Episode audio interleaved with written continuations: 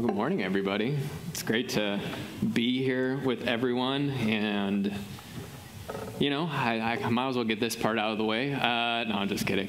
Uh, if you are a father, stepfather, or mentor, and you are male, we just want to say happy Father's Day to you. Thank you for all you do. Can we give it up for the dads? Uh, Yes, welcome, welcome. Also, if you're new, uh, me and Mark, Mark is running around right now out there, would love to get to know you. We will be in the lobby right after service. We want to get to know you. And to make you feel even better, this is like my third week here uh, on staff, and they were like, you know what? Let's throw this guy up on Father's Day. Yeah, that's a great idea. So, oh, thank you, thank you. We are expecting me and my wife, so it's kind of like one of those like, do we celebrate or not? So they were like, you know what? Let's celebrate by throwing him up there. Uh, if you're online, thanks for joining us. Happy Father's Day we've been in a series, guys, uh, for the last two weeks that we're entering into for the entire summer. So if you don't like series, I'm sorry, you're going to be here for a while with the the same, uh, you know, slide that looks just like that. Uh, we are in a sermon series called The Upper Room. It is this time where Jesus is with his disciples right before he goes to the cross. And the cool thing about the upper room discourse is it takes place over multiple books in the Bible. Or not books, chapters, my bad. Uh, John 13 through 17. And it's this beautiful piece where Jesus just maps together what's going to happen to him, but also what he's calling the disciples to.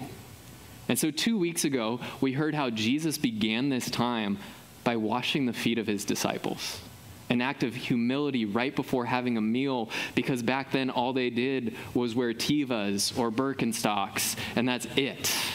And there weren't paved roads, so it was gross. And Jesus washed the feet. And then last week we walked through the betrayal of Judas and the denial of Peter. And we kind of talked about how we're truly honest with one another. We got a little Peter and Judas inside of us, and we are very similar to them. And so this morning, I want to invite you back to that room. As if we are truly sitting looking at Jesus, about to talk these words to us. I think it's a very powerful form of imagery if we truly believe that Jesus is sitting right there in front of us. And so we're going to be in John 13, John 13, 31, and we're going 31 through 35. But before we enter into Scripture, let's pray. So, God, as we open your word and as we prepare our hearts for the message today, I pray that your truth would ring true. That nothing I say would be from me, but it would all be about you and everything you have for us today. I pray these things in your Son's name. Amen. The beautiful part about these six verses we're going to look at today is that Jesus maps out what's going to happen in the next couple of chapters. So if you don't like what you hear today, don't come for the rest of the summer. No, I'm just kidding. don't do that. Don't do that. But in these six verses, Jesus walks through how he's going to be glorified and how he's going to glorify God. But how to do that, he has to leave his disciples. And so then Jesus gives this new command. But I'm getting a little ahead of myself, so I don't want to give too much away yet. So let's jump in to what Jesus actually says. So John 13, 31 through 32 says this When he had gone out, Jesus said, Now is the Son of Man glorified, and God is glorified in him. If God is glorified in him, God will also glorify him in himself and glorify him at once. The he that is represented here that's going out is Judas. And so there's this picture of Jude, Judas leaving and Jesus, you know, beginning to say these very words. And if you're like me, you grew up in the church, you hear the word glorified and glory, and you're like, oh, yeah, that's just one of those Christianese words that we just throw around all the time. But to be honest, we don't really know what it means. We just sit there and we're like, I think I know what this means. I think this is important. I mean, Jesus glorified God, and we're supposed to do the same thing, so it's really important. So I thought, you know what, why not? Uh, I'm a philosophy major, I think in questions. Why not answer the question, what does it mean to be glorified? Like, what does that even truly mean? Why would Jesus talk about it here? Well, I'm really happy you asked me that question because then I get to talk. So, to be glorified means to be revealed in such a way that's thought to be good. Simple enough. Another way to say that is that it means to be vindicated in the eyes of all witnesses. So, what is Jesus actually saying here? He is saying that he is going to be glorified because of what he has said, who he is, and what he is going to do and he wants to be vindicated in the eyes of all witnesses, all of humanity. And so, to be glorified, he is answering the question of what it is, but how does he do it? Like, okay, what, how? Don't worry, we'll get to why, but we're at these two first. How does he do it? Well, Jesus answers that in John 17, 4, but we are not going to look at it because that's going to be a sermon for a future date over the summer. So I'm just going to give you the basic answer. And the basic answer is that Jesus glorified God by finishing the work God asked him to do. And spoiler alert, that's what we're asked to do. That's how we glorify God is by doing what God asked us to do. So then, why? Why is glorification so important? Why does Jesus spend this time to explain it to his disciples? Because God's splendor is on display in the perfect obedience of the Son. God's glory is on display in the life, death, resurrection, and exaltation of Jesus. That is how he glorifies God. That is why he glorified God. And in this same event, Jesus is also glorified. I wish I had time to explain the words Son of Man. But if you can just trust me on this one, what it means basically is that God is referencing, or Jesus is referencing a term of suffering. He calls himself the Son of Man, and that's actually a term of suffering. And so, here in this verse, he's explaining that in order to be glorified or even to show glory or do something that glorifies God, there might be a form of suffering that's involved. And so, here in this verse, glory and suffering are combined. And so, here, it's pretty obvious, right? Like to us reading it, we're like, oh, okay, Jesus is talking about his death. But the disciples aren't like, it's not that they're dumb, they just don't get it they're like, okay, cool. Uh, this means it's like glorification. Great. But Jesus takes it a step further in the next verse. In John 13 33, Jesus says, Little children, yet a little while I am with you. You will seek me, and just as I said to the Jews, so now I say to you, where I am going, you cannot come. Right here in these first three verses, Jesus is explicitly telling us about his impending death. And some of us, if you're like me, get caught on the first two words of this entire verse little children. Like, Jesus, those are fighting terms. You're calling me a little kid? Come on now, I'm old, right? I mean, we, we're all feeling it. You know, but the cool part about being able to study these verses and try to be able to speak it to you is you get to understand the context of when the scripture was written. When Jesus says little children, it's not an insult at all. It's actually a form of being like, hey, I have affection for you. I love you, but I have some bad news. That's literally how he is saying this to them. So even as he's trying to explain to them his impending doom, he's showing love to them. And I love this passage and the first three verses of it because it's as if Jesus is like, hey, you know what? I'm going to die and I'm leaving you. But, but, I want to leave you a new command. And this is what happens for the rest of this discourse. Jesus begins to tell the disciples about what to do while he is gone, and that is the theme for the rest of the discourse. And so the very next verse that we're seeing, it says, a new command to begin because Jesus wanted them to get this principle. So John 13, 34 says, A new command I give to you, that you love one another, just as I have loved you. You also are to love one another. The beautiful part about Jesus saying, A new command I give, is that Jesus is telling us about his nature. Because to give a new command means you have to be God.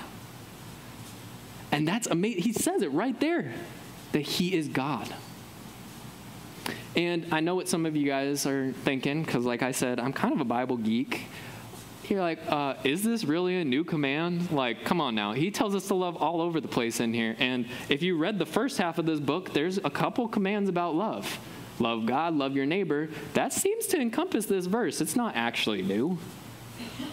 Well, yeah, you're kind of right, but you're kind of wrong. Um, the truth is that this verse doesn't replace the old verses, it doesn't replace the old commands, it's an addition to them. It's as if he's saying, hey, like, I've taught on these forms of love, but guess what? We're actually missing one.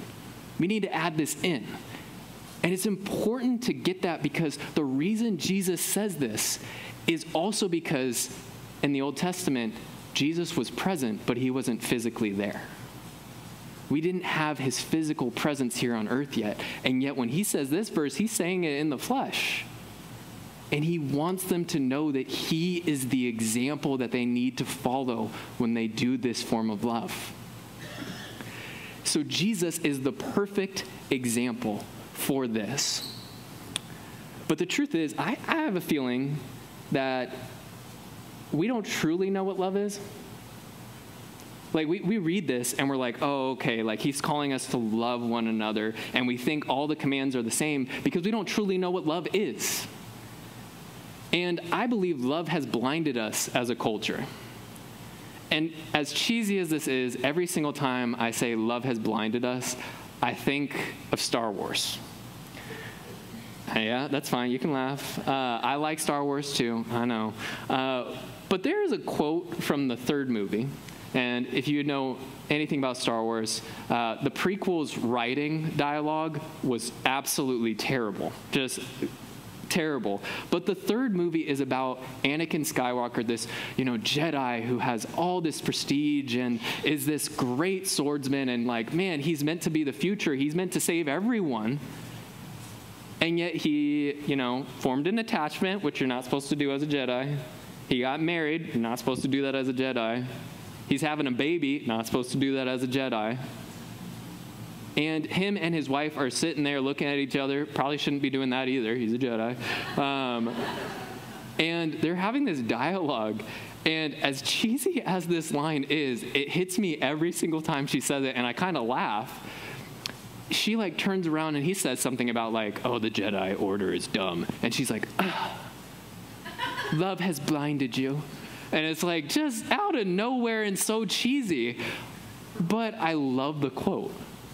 Because I believe love has blinded us. And just like him, he thinks that she's saying that in a way of like, yes, my love for you has blinded me. But if you actually watch the rest of the movies, all of them, it's not his love for her that has destroyed his life. It's his love of power, it's his love of self. He thinks he can do something about it. He thinks that he is all powerful, and that is what destroys him. And if we're honest with one another, we think that's the same thing about love. We get married because, you know, like we think, hey, you know, this person might do stuff for me, and like, hey, like family, woo, great. But the truth is, you're going to sacrifice if you get married. See, we think love is this take, take, take, give me, give me type of thing. But the truth is, Jesus is like, that is not love. That's not authentic, pure love. And this is important to Jesus. Did you know that in John 1 through 12, love is only mentioned 12 times? just 12. But in John 13 through 21, we find love 44 times. 44. It's almost as if Jesus is trying to tell us hey, guess what? This is important. And we should pay attention. Yes, Jesus did also teach to love God, love your neighbor, love your enemy. And this verse does not contradict those. It's actually a call to something greater. And Jesus is calling us to this love that's called agape. And agape love is an authentic love, a love that is unconditional, unselfish, and unlimited.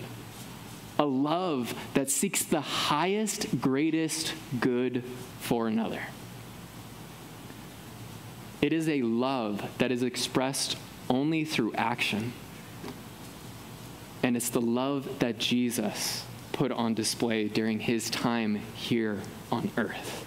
And that is why Jesus says, I am the example to follow.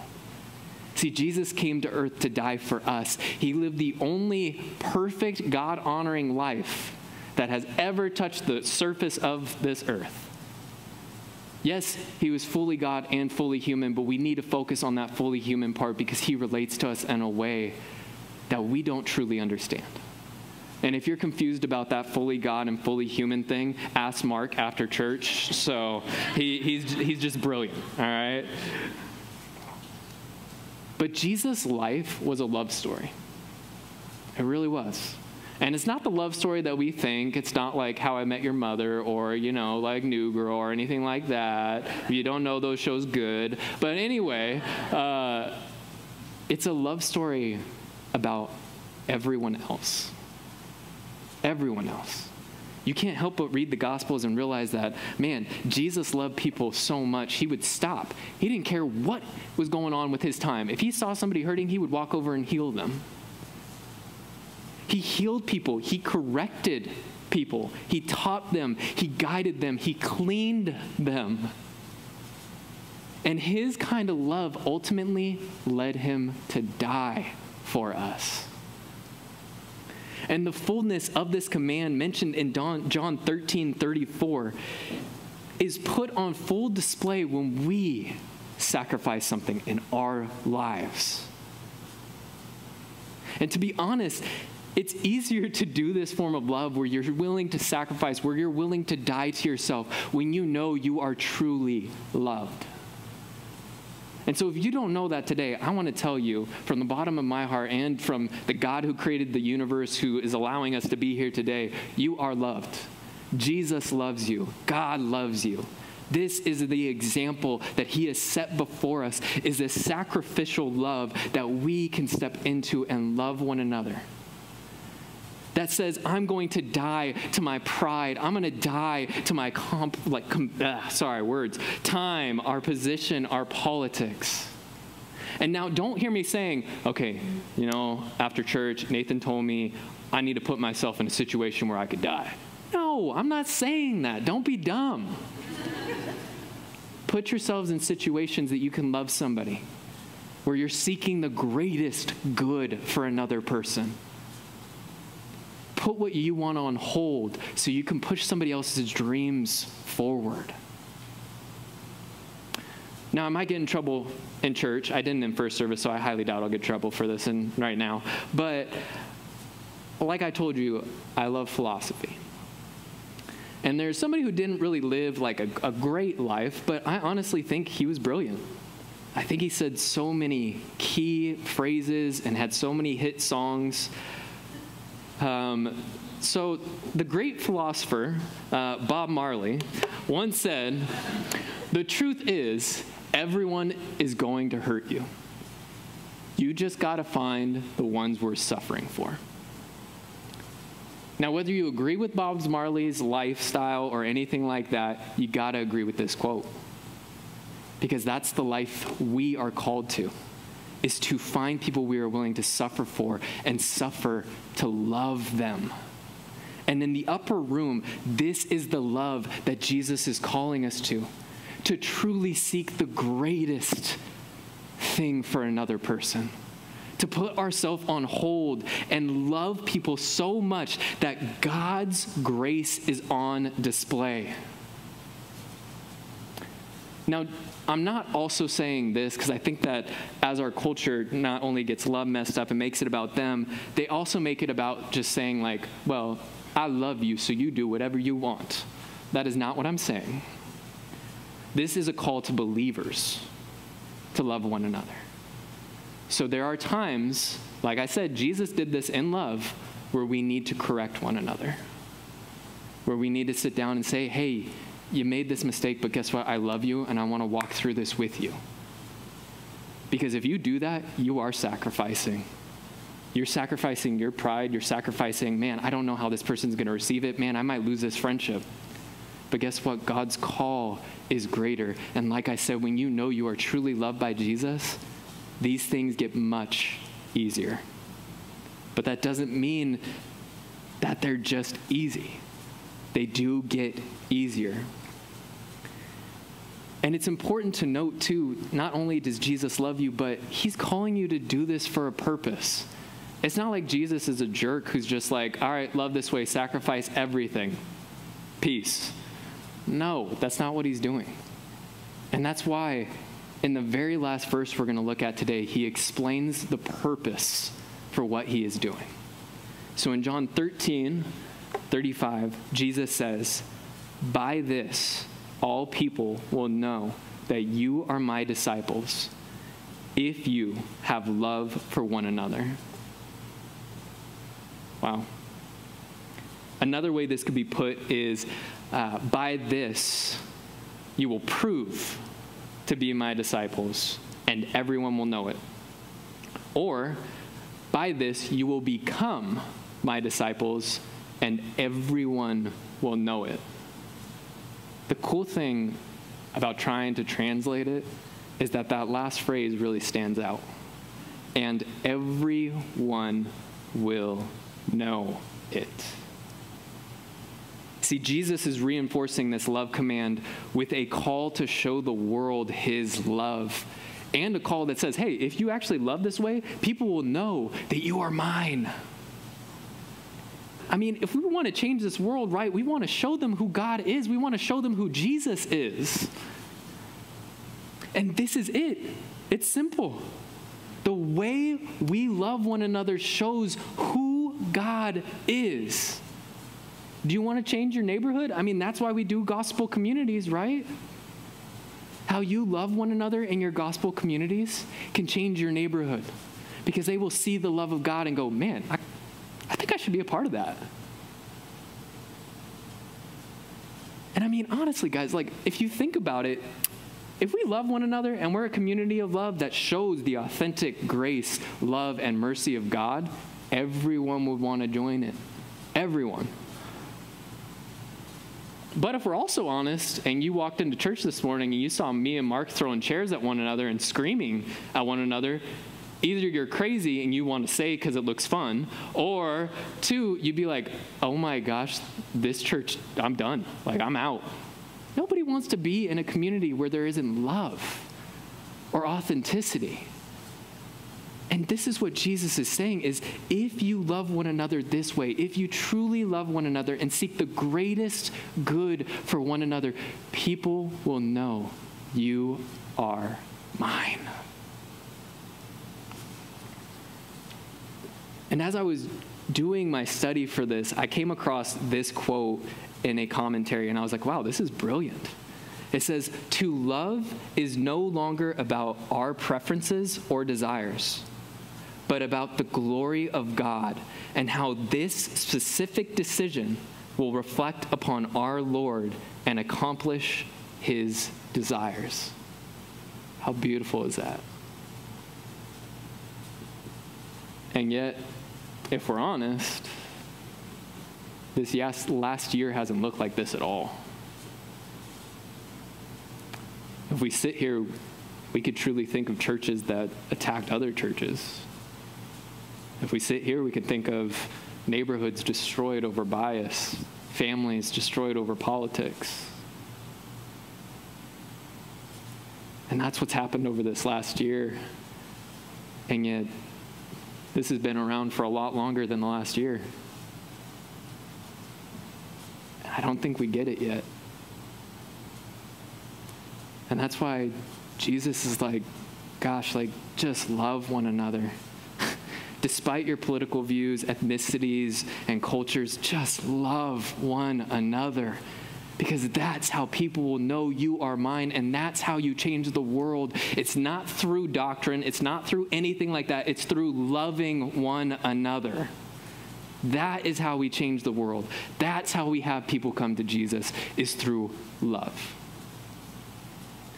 And there's an amazing song we're about to sing. It's one of my favorite, favorite songs called Build My Life. And many of these verses, I believe, tie to the message today.